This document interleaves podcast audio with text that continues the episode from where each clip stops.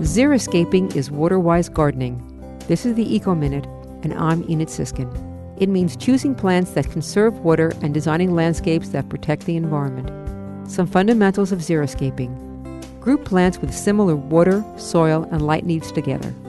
Choose plants that are drought tolerant. Limit traditional lawn areas. Instead, select native grasses. Prior to planting, mulch and improve soil with compost and other organic matter to help hold moisture. Water wisely. Use drip irrigation or soaker hoses wherever practical. Water deeply, but don't overwater. Control pests to keep plants healthy.